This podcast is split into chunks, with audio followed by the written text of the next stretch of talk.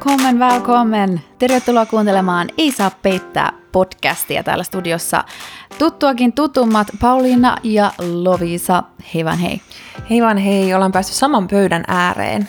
Viimeksi tuskailtiin, että oli etäjaksoja, niin nyt ei ole enää, vaan olemme täällä Lovisan makuuhuoneessa äänittämässä ihan livenä.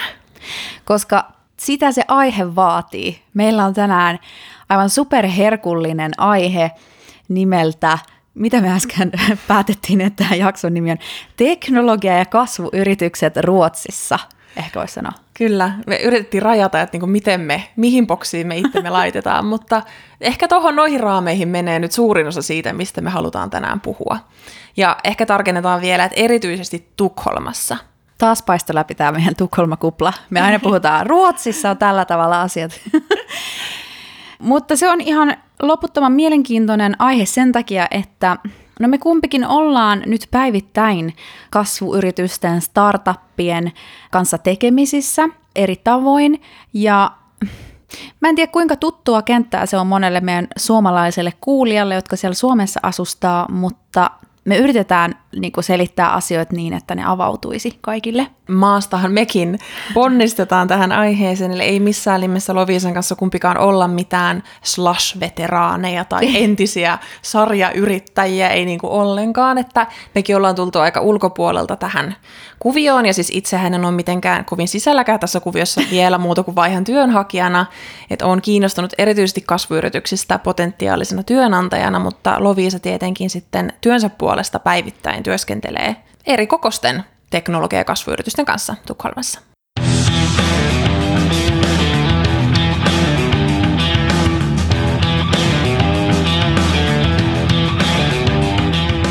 Lähdetään liikkeelle ehkä siitä, että mikä on luonut meidän mielestä, tai ei meidän mielestä, vaan ihan kaikkien muidenkin mielestä edellytykset sille, että Ruotsilla menee niin hyvin, mitä tulee kasvuyrityksiin ja teknologia-innovaatioihin.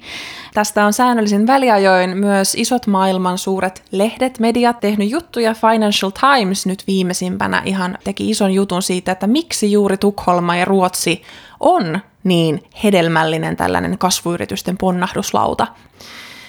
Siihen on monta syytä.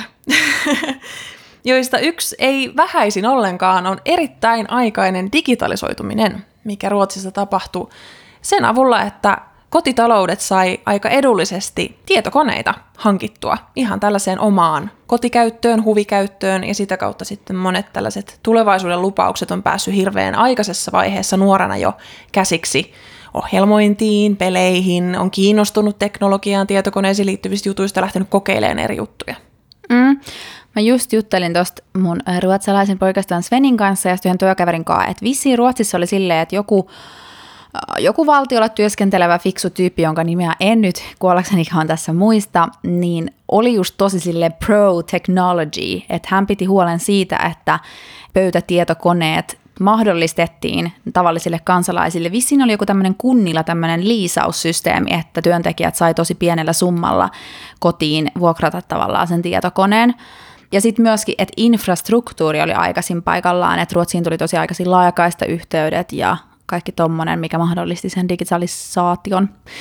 Että tämä on ehkä sellainen askel nolla, mikä... Kyllä, juuri syy. ja tietenkin tuosta sitten, kun on pelit ja vehkeet, niin kun lähtee yritysideoita kehittelemään, jos tämmöisiä uuden tyyppisiä yritysideoita, niin koska Ruotsi on tosi pieni maana, että jos sä tänne jotain lähdet rakentelemaan, niin se asiakaskunta on aika rajattua, jos sä pysyt vaan Ruotsin sisällä. Eli luonnollisesti lähdetään heti hakemaan skaalautuvuutta ja sitä on pakko hakea ulkomailta, mikä jo itsessään muuttaa sitä ambitiotasoa, mikä niillä yrityksillä on. Tämä sama pätee Suomeenkin, mutta musta tuntuu, että Suomessa ei ehkä olla niin isosti niin kuin kansallisella tasolla semmoisella, että joo, hei, lähdetään viemään ulkomaille tätä heti ensimmäisenä mm-hmm. ajatuksena, mitä se täällä tuntuu olevan kaikille yrityksille aivan päivän selvää, että totta kai lähdetään viemään heti ulkomaille, kun vaan mahdollista. Mm. Ja heti nimenomaan Amerikkaan Se on mun mielestä sellainen, mihin kanssa monet kasvuyritykset lähtee niin kuin saman tien, kun taas ehkä Suomessa sit mennään eka Eurooppaan tai sille lähelle. En tiedä, mun mielestä, mun mielestä ruotsalaisilla on Amerikkaan ihan erilainen suhde, ihan ylipäätäänkin. Hyvin läheinen, semmoinen ihaileva suhde. Niin, niin, no okei, tämä on nyt aivan eri aihe, mutta siis kaikkihan menee jossain vaiheessa Yhdysvaltoihin vaihto-oppilaaksi tai johonkin työkokeiluun tai no joo. joo se on ihan totta, se on ihan totta. Tämmöinen, minkä mä oon kuullut ihmiseltä, joka on tehnyt mittavan työuran Ruotsissa ihan johtopaikoilla 30 vuotta, täällä työskentely suomalainen tyyppi, niin yksi avaintekijä on se, että just että ruotsalaiset firmat avaa toisilleen ovia. Toivottavat tervetulleeksi jopa ihan kilpailijat oppimaan toisiltaan että on semmoinen vahva verkostoitumisen fiilis, että täällä on niin paljon sellaisia epämuodollisia verkostoja, joissa sitä tietoa ja kontakteja jaetaan. Joo, ja just toi, että vaikka olisi lähestulkoon kilpaileva yritys, niin sitä ei silti koeta kilpailuna, koska hei, koko maailma on meidän kaikkien markkina. Että kyllähän sinne mahtuu monta toimijaa. Että ei niin käytetä syödä sitä toisen ruotsalaisen yrityksen bisnestä, vaan koitetaan kannustaa toista eteenpäin siinä, missä sitten saada oppeja muiltakin. Niin, ja mun mielestä tässä on todella olennainen sellainen mindset-ero, että joko sä haudot sitä sun omaa idistä, tämä nyt varmaan kaikki startup-ihmiset tulee lankoja pitkin, että näinhän se on. Että sä niinku haudo sitä sun omaa idistä ja istu sen päällä ja suojele sitä, vaan että jos sulla on hyvä idea, niin sä todellakin kerrot siitä eteenpäin. Sä juttelet siitä ihmisten kanssa, sä yrität just löytää niitä kontakteja, eikä jotenkin yksin hautua sitä ja yrittää sille, hmm, toivottavasti kukaan ei nyt hiffaa, että mä oon tämmöistä tässä miettimässä. Joo, joo, joo, joo. Ja sitten myös, että heti kun on idea ja se on jossain edes tosi raffisti prototoi, proto, et sen voi, siitä voi tehdä prototyypin semmoisen hyvin, hyvin karvalakkimallin, niin sehän tehdään. Ja lähdetään testaamaan sitä, että onko kuluttajilla kiinnostusta tähän, olisiko sitten jollain vaikka yrityksillä kiinnostusta tähän, että ei nimenomaan jäädä odottaa sitä, että se tuote on täydellinen ja sitten mennään ulos, vaan testataan nopeasti, että kiinnostaako tämä ketään, pitääkö keksiä jotain ihan muuta.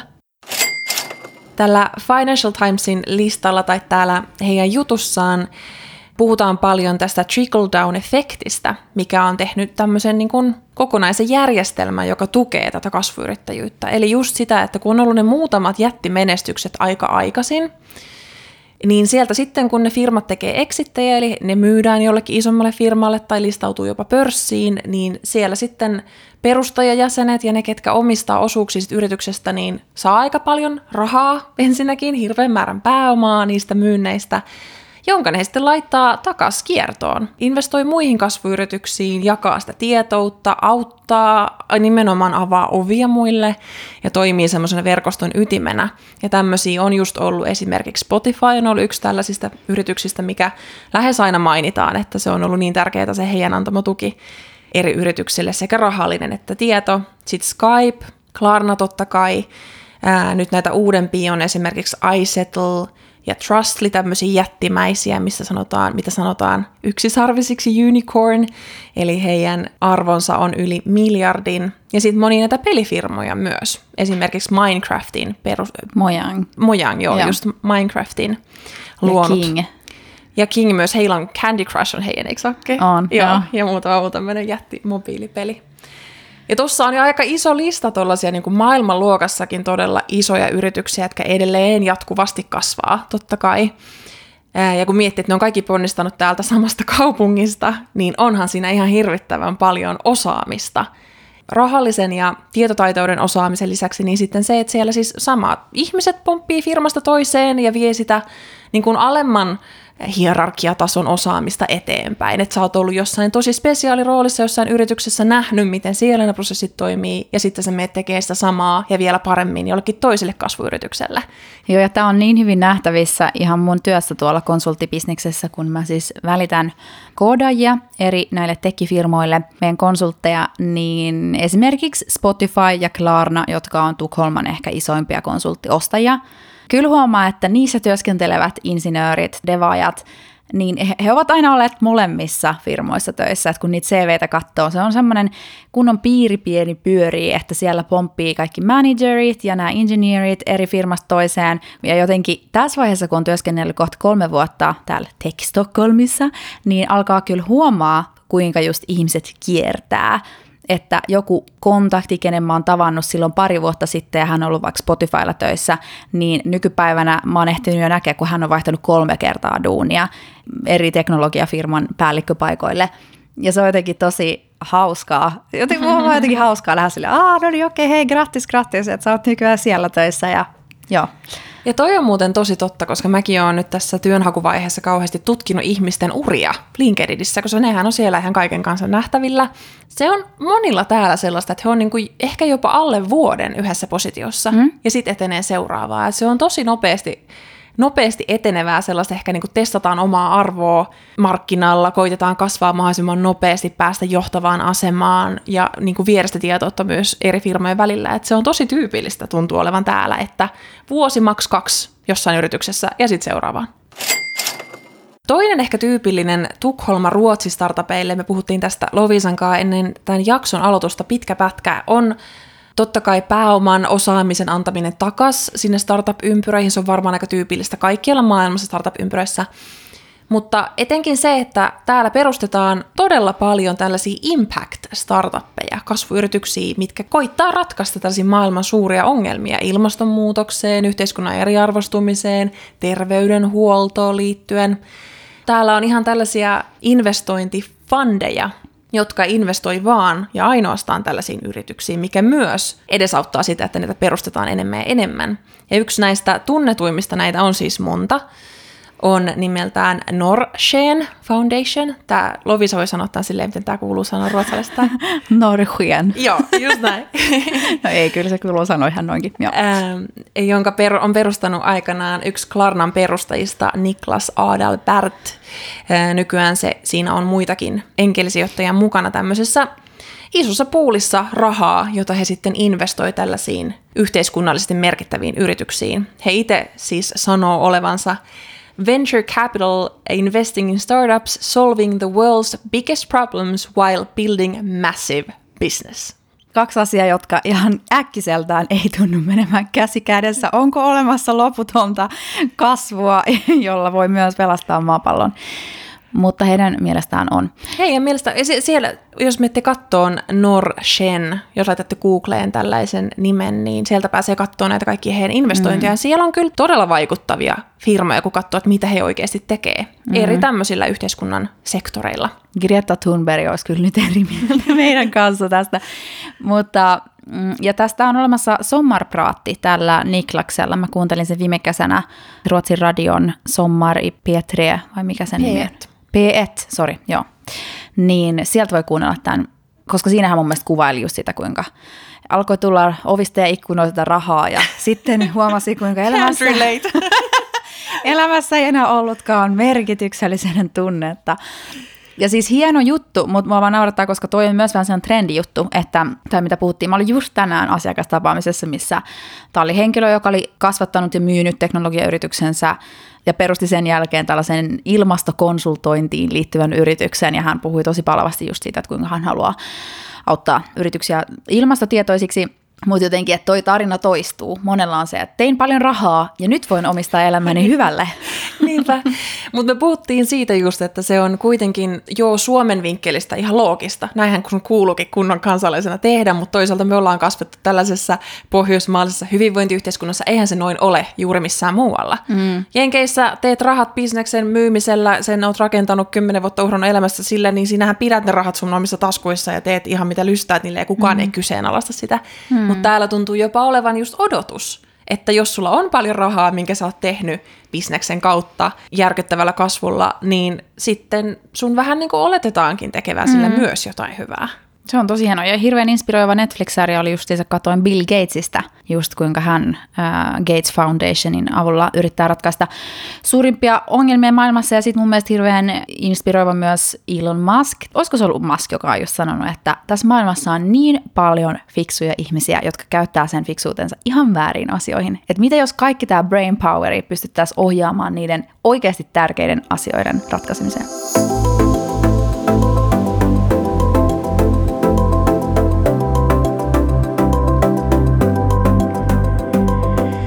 Tietenkin kasvuyritys maailmassa, teknologiamaailmassa, iso ongelma, ainakin tälleen meidän kahden nuoren Mimmin näkökulmasta on se, että siellähän pyörii aika paljon lähinnä miehiä, enemmän ja enemmän naisia toki nykyään, mutta me osallistuttiin molemmat tämmöiseen Power Women in Tech-tapahtumaan Lovisan kanssa viime viikolla. Se That's paneelikeskustelu ää, kautta presentaatiotilaisuus, missä annettiin estraadi vaikutusvaltaisissa teknologiayrityksissä, vaikutusvaltaisissa positioissa työskenteleville eri-ikäisille naisille, jotka pääsi kertomaan omasta urastaan, jakamaan niitä ajatuksia muille naisille erityisesti. Ja sehän oli todella inspiroiva tilaisuus. Se oli aivan mahtava ja arvo, mistä mä erityisesti tykkäsin siitä. Mä oon nyt muutamassa tommosessa ollut. Mun mielestä oli virkistävää, että tässä tilaisuudessa ei ainakaan se, mitä mä sitten näin, niin puuttuu tai keskitytty siihen, että kuinka vaikeaa on olla naisena teknologiabisneksessä tai minkälaista häirintää olet kokenut tai oletko joutunut tsemppaamaan ihan erityisen paljon.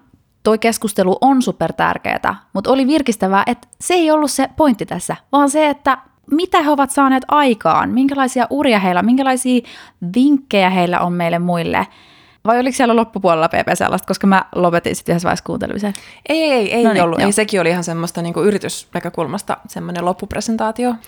Ja meitähän siis maahanmuuttajina tietenkin erityisesti ilahdutti se, että tässä Power Women in Tech-tapahtumassa yksi puhujista oli Hemnetin tämmöisenä tuotejohtajana työskentelevä italialainen nainen, joka on asunut Ruotsissa nyt noin kymmenen vuotta, ainakin omin sanoin, puhui aivan loistavaa ruotsia – ja siis niin semmoinen, että aivan sama tämä on joku neljäs kieli, mutta hei, minähän vedän tämän presentaation ruotsiksi, koska täällä on nyt ruotsi-yleisö, eikä niinku ollenkaan ollut sellaista epäröintiä, että olisi hankalaa ja jännittää ja vaikeaa. Hän oli todella kovalla itsevarmuudella puhu. Tosi hyviä juttuja. Mä olin hirveän vakuuttunut just hänestä erityisesti, koska kyllähän tolle, jos mä mietin itteni hänen kenkiinsä, niin aika kova jännitys olisi, kun tuhannet ihmiset on katsomassa tätä lähetystä, mm. missä minä vieraalla kielellä puhun asioista, joista ehkä normaalisti työssäni vaikka käytän enemmän englantia esimerkiksi. Mä luulen, että hänkin mm. hänen positiossaan varmasti käyttää 50-50 ruotsia ja englantia. Mm. Hän oli ihana power, power woman. On, ja mä luulen, että hän on vetänyt näitä useampia, koska Hemnetti on monen mielestä suosikki-appi. Se on siis, Suom- mikä Suomessa on vaikka Oikotie, eikö se ole vähän sama? Joo, asuntojen ostamiseen, asuntojen katseluun, kaikkeen niin. asuntovälitykseen. Mutta ei sille kyllä Suomessa ole vastinetta. Se on täällä ihan niin kuin kulttimaineessa niin, oleva sovellus. Koska Hemnet on oikeasti, siinä on aivan täydellinen käyttäjäkokemus. Mä selaan sitä viikoittain, jos en ihan päivittäin, vaikka mä oon just ostanut asunnon reilu puoli vuotta sitten. Mä katson sitä ihan vaan sen takia, että se on niin miellyttävää. Niitä on ihana selailla, mä katselen sisustuksia, mä saan sieltä inspiraatio. Se on vähän kuin joku, mitä sanottiin tässä jakson aloitusta, että vähän kuin joku Pinteresti. Mm. Että sitä selailee ihan vaan uteliaisuudesta. Joo, tämä Hemnetin tuotejohtaja sanoi, että keskimääräinen ruotsalainen, että kun jaetaan se Hemnetin käyttöaika Ruotsin populaatiolle, sehän ei siis ole missään muussa markkinassa kuin Ruotsissa tällä hetkellä. Se on yksi näistä harvoista selkeästi kotimarkkinaan keskittynyt kasvuyritys, joka on siis aivan valtavan suuri täällä, mutta ei aiokaan laajentaa ulkomaille nytten niin 38 minuuttia jokainen ruotsalainen keskimäärin käyttää viikossa Hemnetin selailuun. Mm, se on vähän kuin joku Instagram. Facebook, tai no niin, Insta ehkä mieluummin. Niin, Insta tai Pinterest. No, tämä oli tämmöinen kuriositeettitieto. Joo, ja vähän siihen liittyen, mitä Svenin kanssa tuossa juttelin yksi päivä, kun hän on siis ammatiltaan koodari. Mun mielestä sanoi hyvän pointin, että näissä tukholmalaisissa isoissa kasvuyrityksissä, niissä on ihan valtavat koodariarmeijat jotta niistä sovelluksista tulee niin hyviä kuin mitä ne on ja että ne on oikeasti käyttäjilleen mieluisia, niin no vaikka joku Spotify tai Hemnet tai Blocket tai mitä vaan, vaikka niissä on suht simppeli bisnesidea, vaikka joku Blocket, sille joo, tori.fi myy ja osta tavaroita, niin siellä on ihan valtavaa insinööri brain poweri taustalla, ihan järkyttäviä määriä.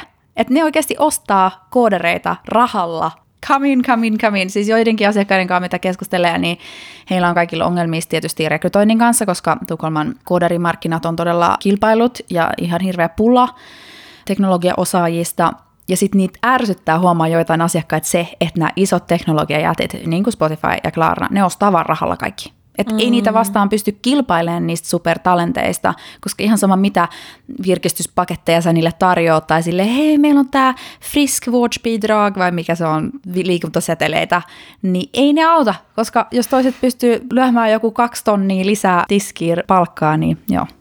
Joo. Mä kuuntelin yhtä podcastia, missä yksi aika niin kuin alkuvaiheessa oleva kasvuyritys niin puhui siitä, että he joutu hakemaan ihan siis tuolta jostain teknologiasuuntautuneesta lukiosta ne koodarit Joo. heidän firmaansa. Mutta oli saanut varmaan. toimivat tämmöiset nuoret jampat sinne tekemään Joo, joo. sen niin kuin perussovelluksen, että sen saa toimimaan. Nyt heillä on siellä kyllä ihan koodaritiimi, mutta semmoinen minimum viable product niin syntyi ihan tällaisten 15-16-vuotiaiden käsissä. Ne on varmaan, uskon, että ihan superhyviä siinä.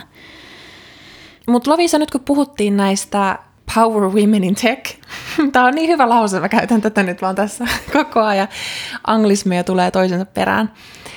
Kuka sun mielestä on sellainen inspiroiva nainen kasvuyritystekki alalla? Niitä on monia. Tulee äkkiseltä mieleen esimerkiksi Karman, eli ruoanpelastusäpin perustaja, mikä se on, Elisa... Bernadotte. Bernadotten. Onko Joo. se Elisa? Elsa, sorry. Elsa. Elsa Bernadotte. Hän on tietysti inspiroiva, koska niillä on tosi upea missio tietysti vähentää ruokahävikkiä. Ja mä käytän Karman appia paljon. Mutta mä valitsin tähän nyt vastaukseksi sellaisen henkilön, johon mä luulen, että sä, sä ja mä voidaan PP samaistua. Etenkin mm-hmm. sun uratarinan mä näen tässä. Okei. Okay. Joo. Sellainen henkilö kuin Sofia Benz on mun lempi businesswoman Ruotsissa.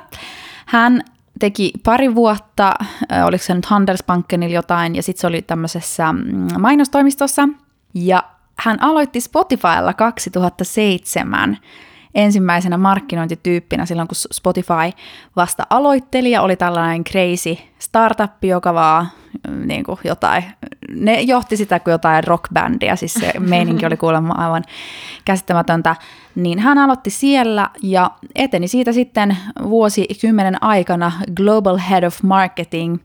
Tietysti sai semmoiset mukavat osiot siitä Spotifysta ja kääreisi mukavat voitot, koska hän on nykyään, mitä mä laskin hänen LinkedIn-profiilistaan, niin hallitusammattilainen yhdeksässä yrityksessä Board of Directors ja lisäksi parissa riskipääomarahastossa perustajana. Et hän semmoiset sievoiset summat sai sieltä matkaansa ja nyt pistää sitten sitä rahaa kiertämään, mutta mä oon häntä kuunnellut jossain Women in Tech-tapahtumassa ja mun mielestä aivan paras vinkki, minkä hän antoi ja minkä mä haluaisin antaa kaikille ESPn kuulijoille, on se, että työelämässä, kun on nuori ja nälkäinen, niin kannattaa uskaltaa olla jopa vähän naivi. Et uskoo siihen omaan juttuunsa ja omaan kykyynsä sen voimalla mennä eteenpäin. Että sitä ehtii tavallaan, näin nyt enää ole hänen sanojaan, mutta niin kuin mä sen tulkkasin, että sitä ehtii kyllä sitten palata takaisin maanpinnalle niin kuin myöhemminkin. Hyviä vinkkejä. Sä oot puhunut hänestä aiemminkin. Mä muistan, ollaan käyty tästä keskusteluja. Toihan on myös semmoinen ajoituskysymys, että jos sattuu saamaan jostain kasvuyrityksestä sellaisella oikealla kasvun alkuhetkellä jonkun tämmöisen kriittisen position, niin siitähän kyllä sitten aikalainen ura urkenee, jos vaan pääsee siihen just oikeassa hetkessä kiinni. Mutta toi on tyypillinen tarina kyllä siinäkin mielessä, että tämmöinen niin enkelisijoittajuus on täällä Tukholmassa todella suurta. Ja mä oon nyt ollut muutamilla semmoisilla kursseilla koulussa, missä on ollut paljon tällaisia kasvuyrittäjiä vierailemassa ja luennoimassa meille. Niin he puhuu paljon siitä, että heiltä, niin kuin näiltä nimenomaan enkelisijoittajilta, on paljon helpompi saada rahoitusta. Mm. He on paljon ehkä enemmän arvovetosia myös sijoittajina, eikä niinkään sille ajattele vaan pelkkiä numeroita. Siellä on paljon tosi nuoriakin, just mm. näistä, ketkä on tehnyt exittejä näistä nopeasti kasvaneista Spotifysta ja muista vastaavista, niin ne on ihan sellaisia kolmekymppisiä nyt ja miljardöörejä. Niin, ihan käsittämätöntä. Ja kun se on niin arpa peliä, että mihin firmaan sä lähdet mukaan ja sattuuko just se firma menestyy. Niin. Koska joo, kyllähän niinku, näitä on miljoonia, että sä lähdet johonkin lupavalta kuulosteen startuppiin hommiin ja sitten teet töitä niskalimassa ja eikä se koskaan ikinä johda mihinkään sen suurempaan. Varmasti oppii paljon, siis aina pitää yrittää ja nimenomaan 90 prosenttia startupeista kaatoja, niin sen kuuluu ollakin. Mutta joo, Sen on kyllä huomannut työnhakijana, että olisi sitten menestynyt tai ei menestynyt startup, niin sitä kokemusta arvostetaan täällä ihan hirveästi. Ja tämä on ehkä mun yksi, yksi suurin katumus tältä ajalta, kun mä oon nyt asunut kuitenkin, en nyt vielä kahta vuotta, mutta lähenee jo kahta vuotta se aika, mitä mä täällä Tukholmassa on ollut. Jos mä olisin tiennyt silloin ja ymmärtänyt ehkä sen silloin, että miten paljon tärkeämpää tuollainen niin kasvuyrityskokemus on hakiessaan tuollaisiin yrityksiin mihin tahansa positioon on verrattuna niin kuin mihinkään koulutukseen, mihinkään muuhun taustaan. Okei, ehkä koodaustaito on ainoa, mikä voi olla hyödyllisempää, mutta tällaisen ihan perusbisnesihmisenä, niin se olisi ollut kaikista arvokkain neuvotteluvaltti, mitä mä olisin voinut hankkia. Mennä vaikka ilmaiseksi jollekin startupille tekemään mm. puoleksi vuodeksi, vuodeksi osa-aikaisesti töitä. Mm. Mä en tehnyt sitä silloin ja nyt on liian myöhäistä. Ja sen huomaa, että se on semmoinen, mikä aivan jokaisessa työilmoituksessa on niin ensimmäisiä kriteerejä. Että jos sä oot ollut jossain skaalautuvassa yrityksessä aiemmin, jos sä oot ollut mukana siinä prosessissa, ollut mukana kasvamassa niiden kanssa, niin se on se, mitä ne kaikkein eniten arvostaa. Täysin ymmärrettävää, mutta mm. mä haluan vaan tipsaa muita, että jos on semmoinen urapolku, mistä haaveilet vaikkapa Tukholmassa, niin mene hyvä ihminen mihin tahansa kasvuyritykseen töihin tekemään aivan mitä vaan, niin se varmasti maksaa itsensä takaisin, vaikka et saisikaan sitä palkkaa sillä hetkellä. Mutta mä mietin just, että mitä se on, mitä ne tuolla hakee, mikä se taito on siellä taustalla, että onko se just se hands-on kyky liata kädet työnteossa, mitä ne tavallaan toivoo, koska voihan sen sanottaa silläkin tavalla. Ei se varmastikaan estä sua löytämästä sellaisia duuneja.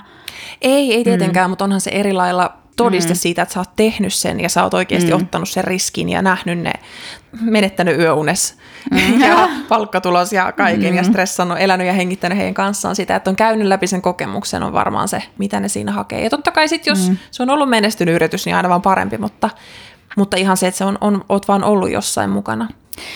Ja mitä tosi paljon, niin no ehkä tuohon liittyy se, että Ruotsi on vähemmän koulutuskeskeinen kuin mm. Suomi. Mun mielestä Suomessa oikeasti vaikuttaa siltä, että maisterin tutkinnot on ne, joo, tämä on ihan eri keskustelu. Mä en mene siihen, mutta tota, mut niin, ja sitten tuli mieleen se, että jossain tämmöisessä Women in Tech-tapahtumassa, missä just tämä Sofia Benz oli kanssa puhumassa, niin puhuttiin myös siitä, kuinka Tukholmassa hirveän monet startupit lähtee siitä, kun täällä on niin kuin kouluissa kanssa näitä incubatoreita, hautomoita, mm. niin kuin mm. on Suomessakin, mä tiedän, että on Aalto-yliopistolla ja muilla niin kuin omat business labsinsa, mutta niin monet startupit lähtee siitä, että on joku Handelshögskolanista ja joku KTHlta, joka on se tekninen osaaminen, bisnesosaaminen.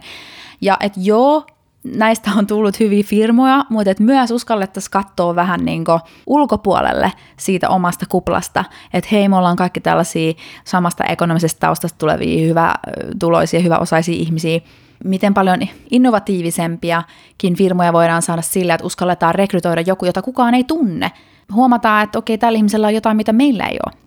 Joo, ehdottomasti. Ja kun katsoo noita menestyneimpiä, startupien perustajatiimejä, niin onhan se aika yksipuolista se, millaisia taustoja siellä on esillä. Ne on tämmöisiä kantaruotsalaisia, hyviä kouluja käyneitä tai ehkä niinku koulusta drobanneita, mutta joskus kuitenkin sinne päässeitä. Taikka sitten jostain just tämmöisestä yrittäjäperheestä, jossa on kasvuyrittäjiä ollut monta, ja jotka nykyään on ehkä just enkeliinvestoijia, niin totta kai se sellainen yrittäjyys, se, mihin sä kasvat, ää, ilman muuta vaikuttaa sun uravalintoihin. Mutta sittenhän näitä on tämmöisiä, niin kun, mä en tiedä toimiiko se Suomessa, siis tämä Antler, Antler, joka matchaa eri ihmisiä, ketkä haluaisi perustaa yrityksen, tai keillä on yritysidea, tai etsii jotain tämmöistä ihan starttivaiheessa olevaa yritystä, mm. mihin voisi mennä co-founderiksi mukaan. Joo, se on kyllä mielenkiintoinen. En tiedä kanssa, onko se Suomessa, mutta se vaikuttaa hauskalta, että sinne voi vaan, totta kai pitää olla pätskytyyppiä, vähän jotain kannuksia, mutta silleen, että joo, sulla ei tarvitse itsellä olla mitään ideaa, mutta kävelet vaan sinne, niin saatat päästä toimariksi johonkin startuppiin. Niinpä. Mutta tuohon tuli vielä mieleen, että uskalletaan rekrytä joku ihan ulkopuolinen, että joo, paljon pyörii niiden epämuodollisten verkostojen ympärillä myös, mutta sitten Business Swedenin mukaan ruotsalaiset kasvuyritykset on myös aika halukkaita ottamaan ihan ulkopuolisen toimitusjohtajan. Että sekin nähdään semmoisena menestystekijänä.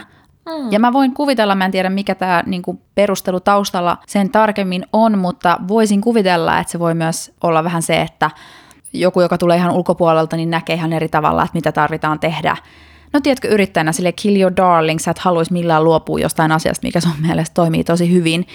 Ja sitten taas joku ulkopuolelta tulee sille, hei, no, tämä lähtee. Että jos me halutaan kansainvälistyä, niin keskitytään enemmän tähän. On, joo. Joko toimariksi tai sitten just operatiiviseksi johtajaksi, niin mm. niin monet on rekrynnyt. Just tämmöisiä kovaluokan osaajia, jotka on tietyllä alalla tehnyt uraa pitkään eri yrityksissä, että tuo niinku sen alan osaamisen mm. ja lekäsyn mukaan sit siihen. Harvoinhan sitten se itse idean keksinyt ja sen alkuun laittanut ehkä perustajatiimi on välttämättä se, kenen sitä sitten, kun se alkaa skaalautua, kannattaa johtaa niin. sitä yritystä. Ne on eri kyvykkyyksiä täysin. Vaikka sit voisi itse jotenkin kuvitella, että jos mä nyt keksisin tästä yrityksen, niin mä en ainakaan haluaisi ottaa sitä toivarin paikkaa kellekään. Niin. Minähän ainakin kyllä veisin sen ihan maaliin asti.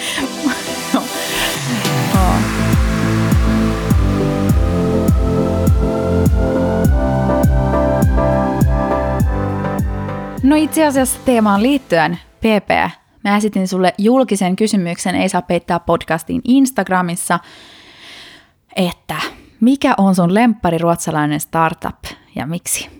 Mun oikeasti se kaikista lemppareimmat yritykset on sellaisia, että mä en ehkä halua tota, jinksaa itteeni ja mainita niitä tässä, koska saattaa olla, että minä olen heidän kanssaan tälle työnhakumielessä yhteyksissä ja prosesseissa. Mutta mä mainitsen muutaman tämmöisen niin ehkä vähän erilaisen kasvuyrityksen, mitkä mun mielestä ansaitsee enemmän huomiota, joista yksi erittäin kiinnostava meidän muotijaksoon liittyen, kun puhuttiin siellä siitä, että Ruotsin iso ongelma on tämä kauhea kulutuskulttuuri, niin tämmöinen, näitä on parikin yritystä, mutta mun seurattaviin on eksynyt hyvin kunnianhimoinen firma kuin Renewcell, mm-hmm. jotka tekee tekstiilistä tekstiiliksi, eli siis vanhoista vaatteista uutta kuitua. Ja siitä kuidusta sitten voidaan tehdä viskoosia esimerkiksi, eli käytännössä uutta vaatetta. Eli he periaatteessa sulkee tämän ympyrän, ja just tämmöisiä ratkaisujahan muotimaailma nyt juuri mm. tarvii.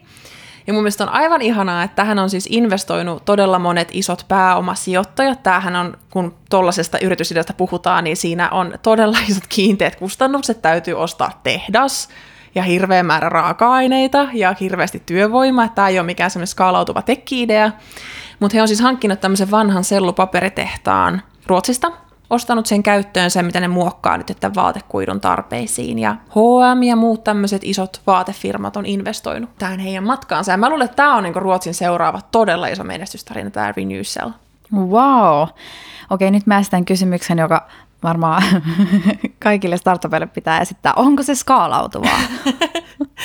se on tosi skaalautuva, koska he ainakin väittää, että tällaista samaa teknologiaa, millä pystyy yhtä kustannustehokkaasti, yhtä laadukasta kuitua, raakakuitua saamaan vanhoista tekstiileistä, niin he on yksi ainoista maailmassa, ketkä sitä tekee he on jo nytten, koska tämä on semmoinen, mitä kaikki nyt haluaisi, joka ikinen vaatealan yritys on silleen, sos, apua, meidän pitää tehdä jotain, no okei, missä saataisiin jotain kestävämpää, no niin, onko kellään mitään tarjota, niin hehän on, niin kuin, tulee ovista ikkunoista, että ostaa sen kaiken, mitä he vaan pystyy tuottamaan, että tässä on enemmän kysymys siitä, että kuinka isoksi ton tuotannon pystyy skaalaamaan ja missä vaiheessa vaikka sitten siirtyy Ruotsin ulkopuolellekin se tehdastuotanto.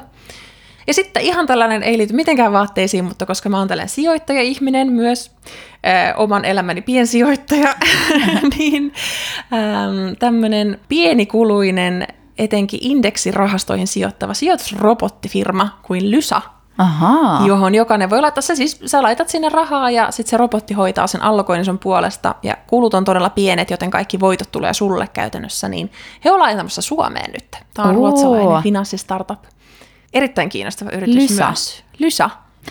Toi on kyllä goals, että pystyisi niinku jonain päivänä menee omalla rahallaan johonkin firmaa kiinni sijoittaa niin kuin alkuvaiheessa. Niin. Vähän niin kuin enkelesijoittaja, mutta siis mä en puhu nyt mistään miljoonista. Niin, mutta et olisi edes semmoinen, mä en nyt tiedä millaiset summista sinne sitten ehkä puhutaan, muutama kymmenen tuhatta niin. euroa, minkä voisi niin. antaa johonkin just tällaisiin ihan seed investment niin. alkuvaiheen pääomasijoituksena. Ai että. Life goals.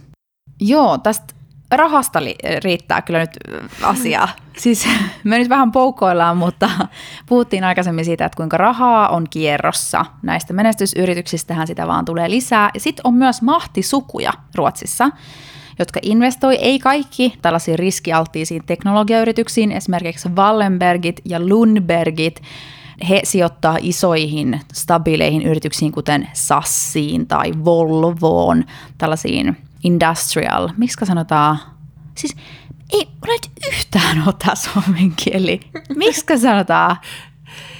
Se on, niin siis teollisuus, Teollisuus. teollisuusyrityksiin, joo. Niin. Mutta isoihin, vanhoihin jättikorporaatioihin tai sellaisia joo. melkein siellä olevia. Vähän safere. Sitten on tämmöinen kuin Stenbeck-familien, joka on ehkä enemmän teknologiaorientoitunut sijoittajaperhe. Koska tämän perheenpää Jan Stenbeck oli tällainen ruotsalainen bisnesjohtaja ja mediapionieri ja ja hän oli sitten Kinnevik Groupin johtaja myös pitkään, vai mun mielestä ne ehkä perusti sen, jos en ihan väärässä. Joka on myös tämmöinen sijoitusrahasto. Joo, iso pääomasijoittaja. Yksi isoimmista. Yksi isoimmista, kyllä. Joo. Sen halusin sanoa. Joo. Joo. Hyväksyn. Mielenkiintoista. Rahaa on. Mutta rahaa on, on todella, siis liikkuu. Mä katsoin yhtä listausta ihan Dagens Industrilla oli semmoinen listaus siis miljardööreistä, jotka on tehnyt rahansa myymällä omia osuuksiaan tekki kautta kasvuyrityksistä, niin siellä oli mun mielestä 59 ihmistä nyt tällä hetkellä. 50-70 ihmistä sanotaan nyt näin ruotsalaista, ketkä on niin kuin miljardöörejä menestyneiden yritysten ansiosta. Esimerkiksi tämä Spotifyn perustaja kaksikko on, onkohan top 5 Ruotsin rikkaimmissa henkilöissä tällä hetkellä. Daniel Ek ja Martin Lorenzo. Juu, sinne nousi raketin lailla, kun Spotify listautui pörssiin.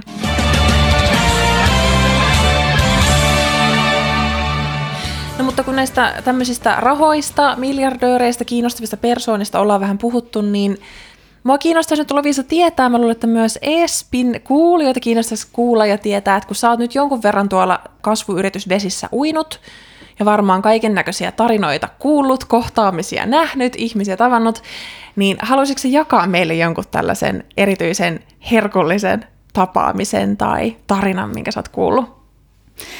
Joo, tämä story oli se, se on mun tähän sen uran kohokohta, koska se oli niin epätyypillinen, epäruotsalainen tapaaminen, koska kuitenkin suurin osa näistä Tukholmassa pyörivistä yrittäjistä, niin No he ovat kaikki niinku sellaisia hyvin tyypillisiä ruotsalaisia. Mutta sitten mulla oli tällainen tapaaminen erään, nyt mä yritän olla spoilaamatta, erään Etelä-Amerikasta kotoisin olevan henkilön kanssa, joka on asunut nyt pitkään jo Ruotsissa ja täällä yli, olisiko hänellä yli kolmessa kymmenessä firmassa omaa rahaa kiinni. Hän aloitti siis niin, että tuli yhteen firman työntekijäksi ja sai sieltä, sanotaanko niitä osuuksia, Ja, osuuden siitä firmasta myi sen, lähti, sai rahat ja siitä on lähtenyt hänen niin kuin, sijoitusuransa, kierteensä. Ja hän oli niin kuin, hän oli niin persoona. Mua kiehtoo isoissa yrittäjissä ja tällaisissa bisneshenkilöissä se, jos on tosi sellainen ylitsevuotavainen persoona. Ja tämä oli niin over the top ja niin virkistävä just kaikkien sellaisten tosi pohjoismaalaisten asiakastapaamisten rinnalla, koska tämän henkilön joka toinen sana oli valehtelematta fucking. Siis kaikki, kaikki mitä hän sanoi oli silleen, and it was fucking awesome, and I was fucking on fire, and we were fucking on the top of the world, fucking, siis se on, oli jo who is this person? ja hän käytti muun muassa tämmöisiä ilmaisuja, että yeah, and then we hired a trainee, and she was really shy, and then now she's blooming, she's a fucking unicorn. Mä oon okei, okay, sä kuvailet just tätä sun traineita, joka on muuttunut taas seinäruususesta kukkivaksi yksisarviseksi, alright. Sitten hän kuvaili toista työntekijäänsä. Hän aloitti ensin sanomalla, että tämä työntekijä oli chubby tech nerd from Ukraine, pulskanpuoleinen tekkinörtti Ukrainasta, ja että tänä päivänä hän on he has fucking abs because we train every day and he's fucking good looking guy. Apua. Mä en tiedä, mistä me, mistä me tultiin näihin aiheisiin. Et minkä, minkä takia. Mutta Sä et varmaan ainakaan erityisesti kysynyt mistä, että miten tämä sun ukrainalainen työntekijä. En, todellakaan. Aluksi mä pidin tätä kaikkea huvittavana, koska mä en tavallaan tajunnut, kuinka ns. korkean profiilin tyyppi se oli. Sitten hän alkoi name droppailleen näitä tekkiprofiileja, että Spotifyn perustaja Daniel Ek on hänen kaverinsa, jolle hän soittaa keskellä yötä. Sitten hän kertoi, kuinka Twitterin CPO on hänen kaverinsa ja hän kehotti häntä ottamaan sen työn vastaan. Ja niin kuin, sieltä alkoi tulla tällaista kunnon name ja se oli vaan kaikilla tavoilla niin absurdisen myötä, että mua vaan jotenkin naurattaa. Jotenkin se, se kielen käyttö oli vaan niin epä ruotsalaista. Mä en voisi ikinä kuvitella istuvani missään pohjoismaalaisessa tapaamisessa ja olla silleen, vittu tää on vittun awesome! Joo, ei, ei. Eikä, niin, niin siis todella jenkkimenolta kuulostaa, Joo. mutta myös semmoiselta niinku, eikä tommoset niinku white trashilta suoraan sanottuna. Niin, mutta ehkä se on sitten siis tietysti jossain piilaaksossa tällaista se meininki, että siellä on näitä karismaattisia yritysjohtajia, jotka saa käyttäytyä ja olla ihan mitä ne haluaa. Jotenkin siinä kontekstissa se oli vaan niin huvittavaa. Mitä se sanoi kaikkea?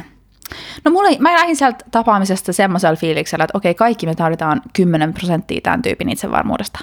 Jotenkin, mitä puhuttiin aikaisemmin siitä, että on niin tämä social impact tosi trendikästä, että täällä halutaan perustaa niin tällaisia hyvää, yhteiskuntaan hyvää tekeviä yrityksiä, ja hänellä on myös omassa portfoliossaan muutamia sellaisia firmoja, ja kun me tästä kysyttiin silleen, niin kuin, että no, että minkä takia, miten sä niin kuin valitset nämä sun sijoituskohteet tällaisia tosi mielenkiintoisia yrityksiä, se oli vaan silleen, I don't fucking care about that. I know fucking nothing about it. oli vaan, ah, okei, okay, siellä ei ollut kauhean ylevää tausta. hän kuulostaa sellaiselta, että hän näkee numeroita ja sille yes, Allen West. Ja sen Joo. jälkeen millään mulla ei mitään väliä.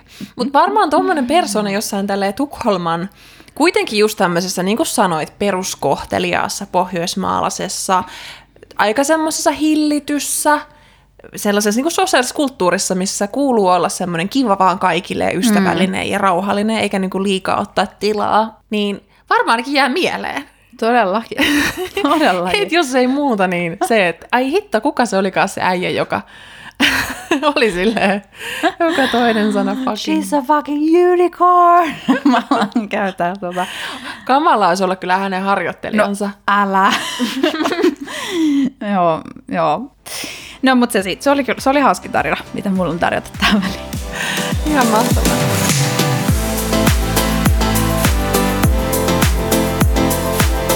Mä haluaisin nostaa tämmöisen yhden fucking unicornin pöydälle. Me ollaan monessa meidän jaksossa eri yhteyksissä troppailtu Balgrenin Ingrosson perhettä, jotka ovat siis Ruotsin viihdekentällä hyvin suuria nimiä. Hesari teki heistä hiljattain jutun, että löytyy suomeksikin tietoa siitä, että ketä tässä nyt, kenestä tässä puhutaan. Bianca Ingrosso nimittäin tämä perheen suuri sosiaalisen median stara, on ihan valtavan menestynyt bisnesnainen myös, ja tämä on ehkä se puoli hänestä, mistä ei ihan hirveästi puhuta. Ei mun mielestä ainakaan tarpeeksi, koska hän on ikäisekseen kyllä aivan poikkeuksellisen hienon uran tehnyt yrittäjänä. Hänet valittiin itse asiassa just vuoden naisyrittäjäksi tämmöisessä suuressa kaalassa. Ja, ja hän oli... on 94 syntynyt. Joo, hän on meidän nuorempi vielä, kaiken tämän lisäksi. Mutta hänet oli nostettu muun muassa viime vuoden tämmöiselle 30 under 40 listalle, siellä kolme. Ja mä ajattelin että vähän tämmöisiä numeroita tiputella teille, että saatte vähän käsitystä siitä, että minkä kokoisista bisneksistä puhutaan, kun puhutaan Bianca Ingrossosta. Hänen oma yrityksensä, joka, joka niin kuin hänen henkilöbrändinsä pyörii tämän yrityksen ympärillä, on nimeltään Bianca Ingrosso AB ihan luonnollisesti, jota hän siis äitinsä eli Pernilla Wahlgrenin kanssa pyörittää. Hänen viime vuoden liikevaihtonsa tällä yrityksellä oli siis 34 miljoonaa kruunua, mm-hmm. eli semmoinen reilu kolme miljoonaa euroa, Joo. josta voittoa oli tämmöinen 28 miljoonaa. No niin, siinä ei hirveästi ole mitään kiinteitä kuluja Joo, ei, ei.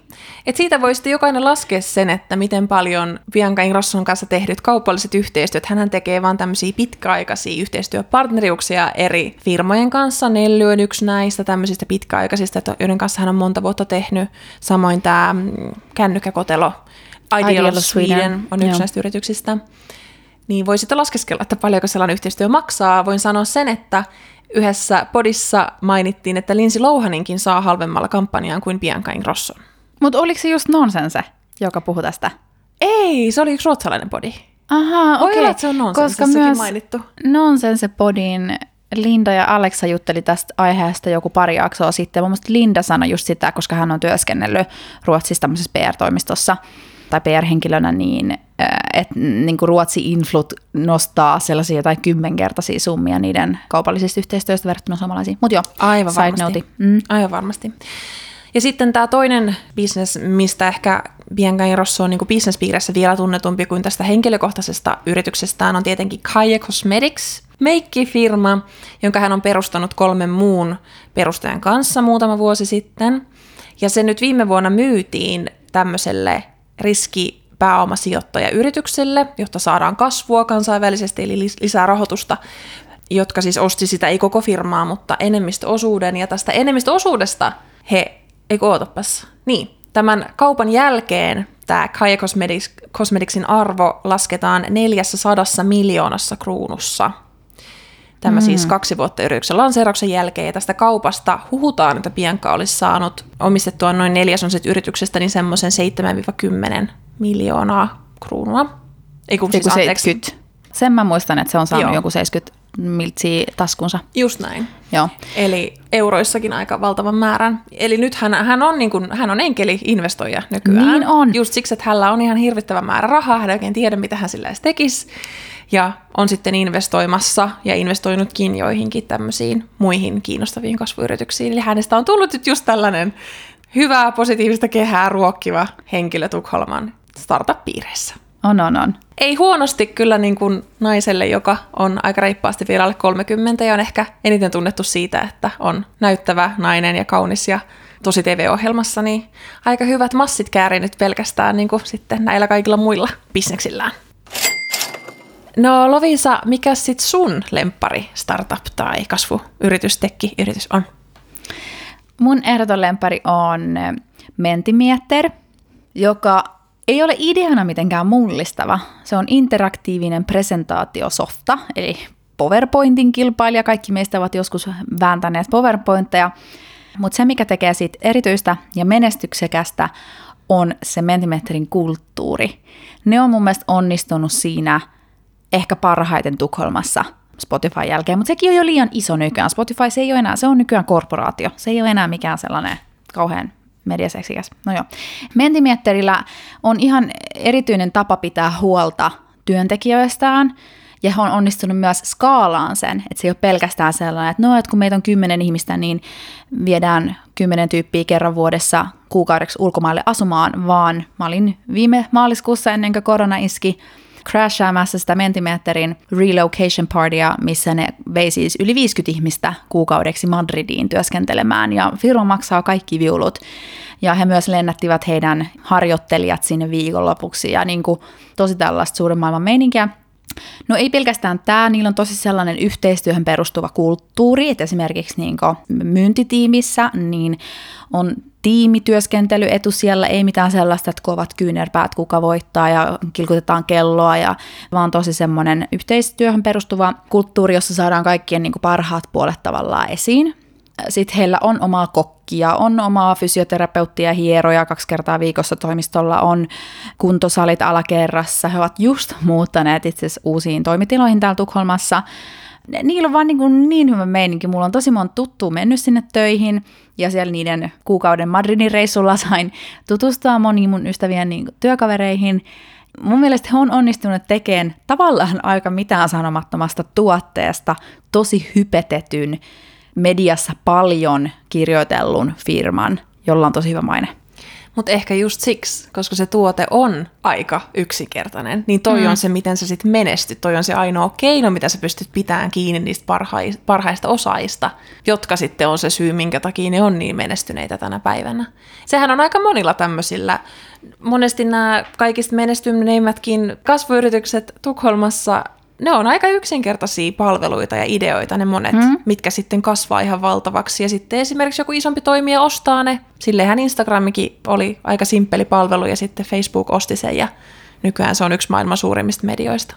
Mm. Että ei sen tarvi olla aina sen idean kovin monimutkainen tai jotenkin uniikki myöskään. Sä voit vaan tehdä sen paremmin, mitä joku muu jo melkein tekee tai tekeekin jo, mutta sä keksit siihen jonkun uuden elementin ja boom, there's a success. Nimenomaan. Ja he, jos jotka on niin ymmärtäneet sen, tässä tullaan taas, ympyrä sulkeutuu. Kaikki lähtee siitä talentista.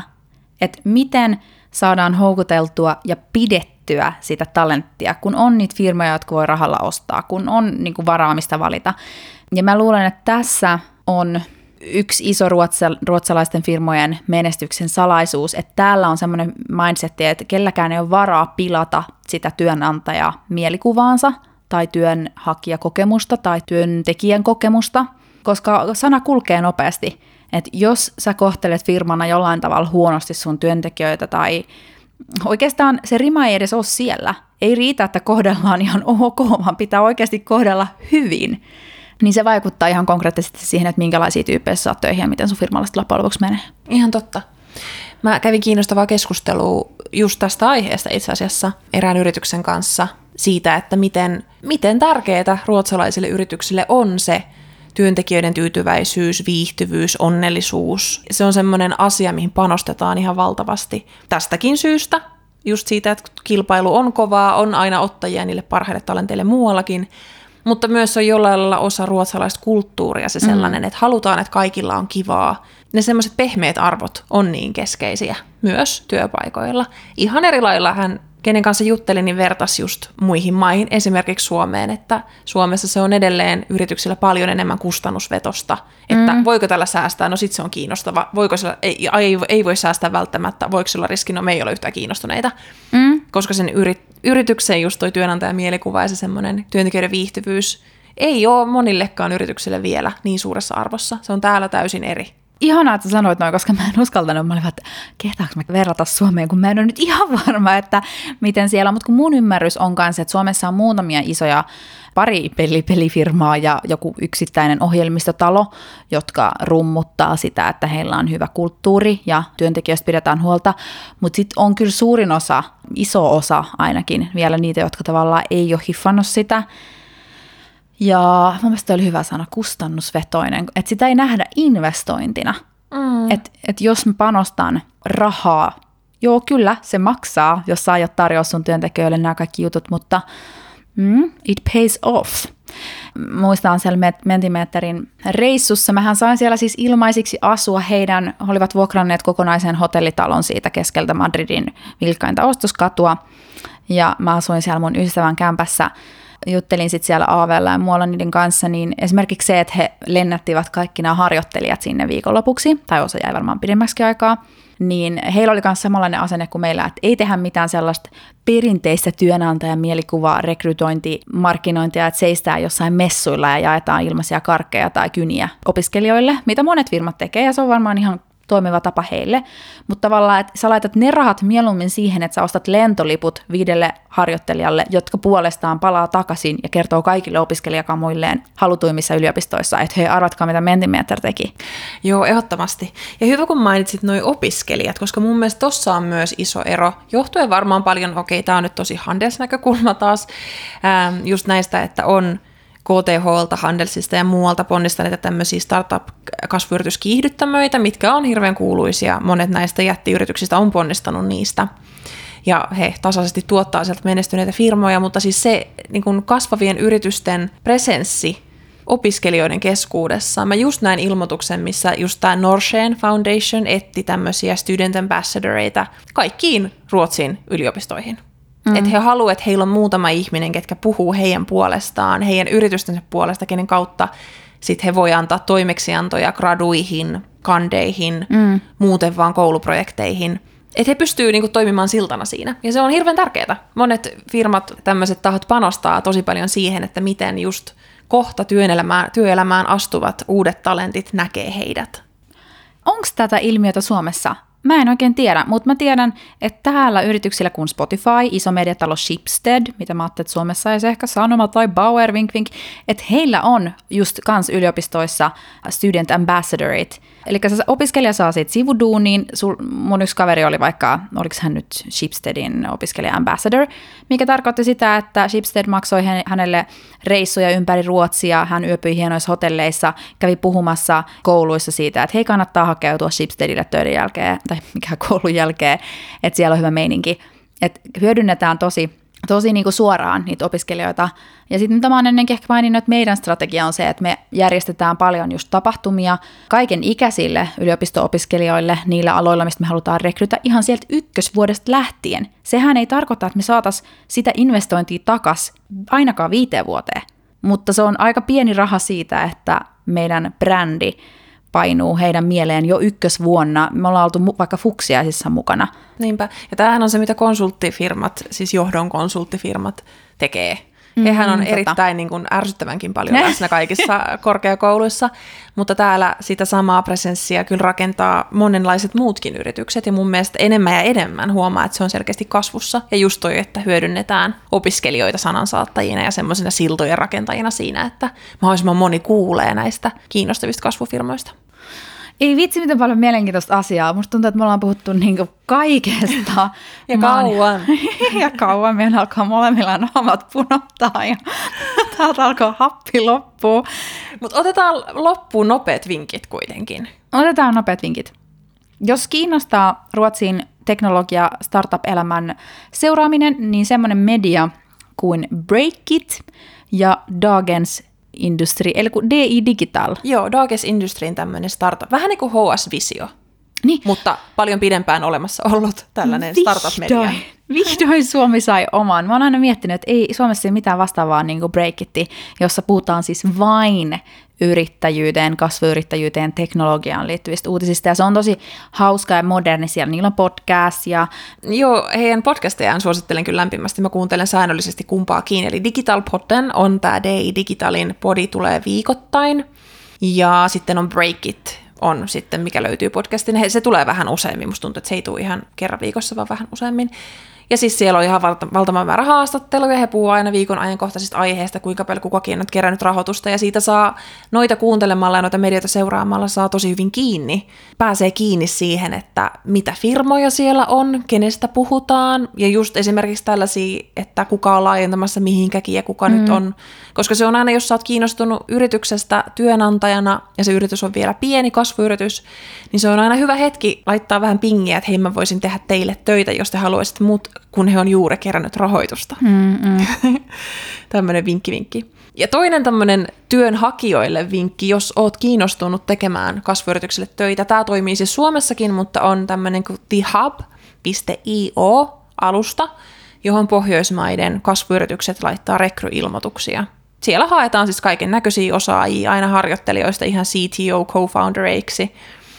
Ja sitä kautta löytyy paitsi kiinnostavia positioita, niin myös tosi paljon kiinnostavia yrityksiä, kestä sä et todennäköisesti ole ikinä kuullut mitään, koska ne on moni vielä niin starttivaiheessa, mutta Mahtavia tipsejä. Mulla on yksi kysymys sulle vielä, PP. Jos sun pitäisi tehdä ESPstä nyt tällainen tekkinimi, niin mikä se olisi? ai joku tämmönen Lendify. No niin! Noita on niin monta. Mikähän se olisi? Siis ESP on tosi ytimekäs jo sellaisena. Niin on. Kun mä mietin just, että esp.io olisi yksi. niin se olisi yksi, joo, kyllä. Kyllä. Kyllä sitten myös niinku SP, ESPII voisi Niin, olla, jos niin. niin. Suomessa se voisi ottaa. Niin voisikin. Mutta Espify, siitä mä kyllä tykkään. Mm. SP Fire Life. Joo, Espify Your Life. Okei, okay, siinä. Näin mennään. Täältä. Tällä mennään. Hyvä, hei ensi viikkoon palataan jälleen.